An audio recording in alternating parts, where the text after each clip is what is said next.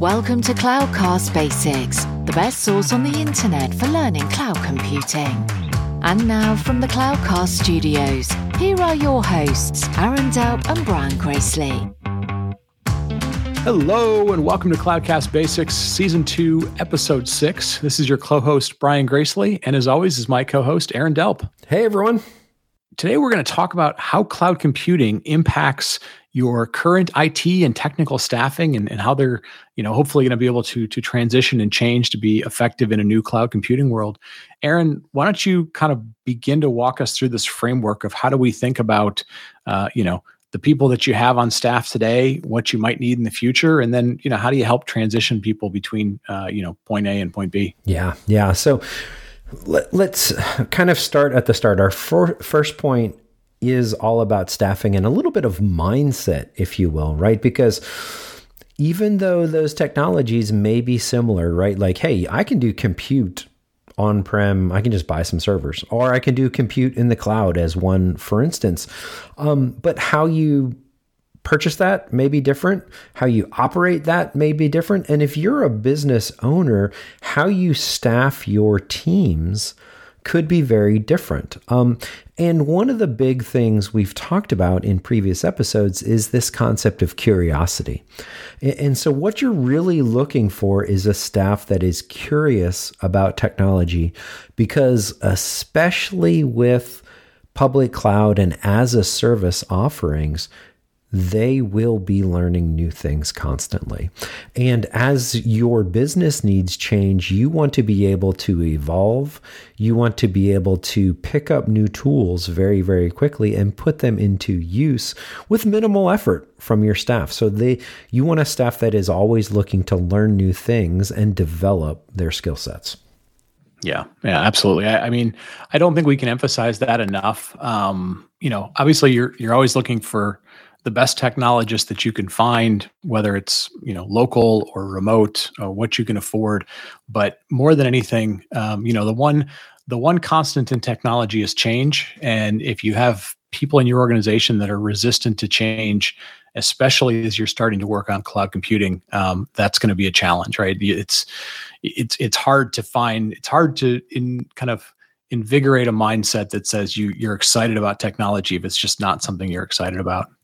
I think the second thing on our list is, you know, as a as a as a business leader, you really need to be prepared to invest in your people learning how to work in the cloud. Um, things like certifications, being able to get them, uh, you know, allowing them to have time uh, away from work, um, but you know, maybe within working hours to go begin to learn to work with different systems. There are plenty and plenty of plenty of really good uh, companies, online tools, and other things that can help you learn. But you know, we've gone nearly a decade when companies kind of you know put training and certifications and time for people to learn new things on the back burner. They were trying to reduce costs and so forth you got to remember, uh, you know, cloud computing and the technologies you're using with cloud computing shouldn't be looked at as a cost center. They should be looked at as something that's going to help be a critical part of driving your top line revenues, your bottom line revenues. Um, so you've got to you've got to make the effort and, and put the budget into uh, to be investing in your people, or you know, making an effort to to be hiring people uh, that that are going to augment what you do. Yep, yep, agreed. And and I and that goes even a step further, right? So think about this of of with with these technologies I mentioned earlier, hey, I could buy a server in a data center, I could buy compute in the cloud. And at, under the covers, it may be the same processors, it may be you know the same technologies, but but don't assume that those technologies are truly alike. And what I mean by that is um, the way in which they're operated and how that relates to your staffing of what kind of staffing do you need to do those operations. And so what you're looking for here is really somebody with more of a um, i'll just use the term uh, an operator background and, and more specifically as a service background.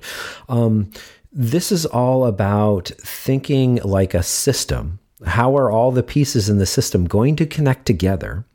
And not just, hey, I kind of own this piece, right? Like back in the days of traditional data centers, you had your, I'm just the server admin. I'm just the storage admin. I'm just the networking person. I owned and operated one little piece. Those days really aren't as nearly as valid anymore because cloud opened up this model and this new model is all of the pieces are interconnected i can seamlessly connect that compute to the storage and this person needs to know and understand those interconnections be able to operate both of those seamlessly as well yeah, yeah, and I, I think the the counter argument, no, not the counter argument, but sort of the the the inverse to this. That's also just as important. You know, as much as we say, you know, don't assume that because you know something, you're going to know something else. Don't dismiss that you know sort of like skills are transferable right so sometimes we have this tendency to go okay well you know computing in the data center is not like computing in the cloud well if people have have taken on the you know the capabilities of learning that in your current environment and you know like we mentioned early on they're continuing to show an interest in their skills. They're continuing to show an interest in the technology. You know what? You know don't throw away that like 70% that is the same right? Don't be you know it, it maybe not in your best interest to sort of completely be starting over because you know if that person wants to learn the new stuff it's very very learnable right? You and i have both been through certifications. We've learned things over the years you know starting from scratch is really hard but starting from you know a known knowledge base um, you know gives you a lot of foundational things and then you've got to have the willingness to go okay that's different. That's a little unique. That's new. But you know i'm going to embrace it. That's going to be the new environment. So you know both sides of the coin to that uh, to that discussion. Yep. Yep. Agreed. Now i will say this. There's probably two areas though that i think even if you have a background in them previously, and even if your organization is staffed for it, there's two areas you, you really want to pay attention as, as you kind of transition to cloud computing. So, as a business owner, you know, you don't have to know the details of them, but, but there's two uh, areas I want you to know, and that's automation and security.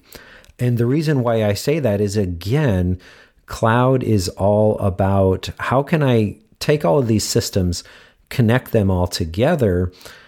And then through automation, you're able to do things that previously weren't possible. You know, you your business and your operations team can turn on hundreds to thousands of machines in the cloud very quickly and easily. They could turn them off as well. And and so there is really great power to be had and a lot of great um, potential efficiencies to be gained by automation. At the same time, the flip of that is now that you can automate everything, well, now you want to secure it because the last thing you want is somebody who shouldn't uh, taking what may have been a you know small problem let's say they fat finger something they do something accidentally well now they're doing it at scale. And so your small problem just became a really really big problem. Or maybe through automation it's a series of steps and now leads to more of a cascading failure kind of scenario as well. So so again remember automation and security two key areas to consider for staffing yeah, absolutely. And you know, those are areas that if you're making investments, you, are you're, you're never gonna, you know, the the ROI on those are always going to be really really valuable, even if uh, you know the the first sticker shock may get you a little bit. You know, the last thing I'll say in this sort of checklist of you know could what could be a lot of things is um, you know, as much as we we encourage, you know, you you having people that are excited about what they're doing, investing in those people, you know, sometimes it's it's good to bring in, um, you know, bring in some new people that have kind of advanced cloud skills, right? It's um, whether that's you know you bring on some new people to your staff, or you invest in uh, you know a localized consultant, or you know or you know working with a vendor that's going to help you get there. You know, a lot of this thing with cloud is not I'm looking to make a slow incremental change, you're often being pushed to make a pretty fast change. So, um, you know, oftentimes bringing in one or two people, maybe a, a, little group of people that have worked together before that really have experience doing some of this stuff. It not only is going to help you accelerate it, but sometimes it's it's just going to push the rest of your team, right? They're going to have a local person they can ask questions to, somebody a friendly that they, you know, they might feel unsure of asking, but now they're part of their team. Um, you know, we found we found that a lot of companies uh, find success at doing that. Um, you know, transforming is hard. Um, sometimes bringing in just a little extra help, um, you know, or, or some new kind of targeted help can really be a big catalyst to moving things forward. Aaron, what about um, you know some of the other kind of real world things that people ought to consider as they're they're thinking about their IT skills and, and transforming them? Yeah, I, I think the biggest thing to think about if you as a business owner you're, you're maybe you're trying to staff up the business and when you're looking at these there's a lot of potential certifications out there when it comes to IT folks and staffing IT teams.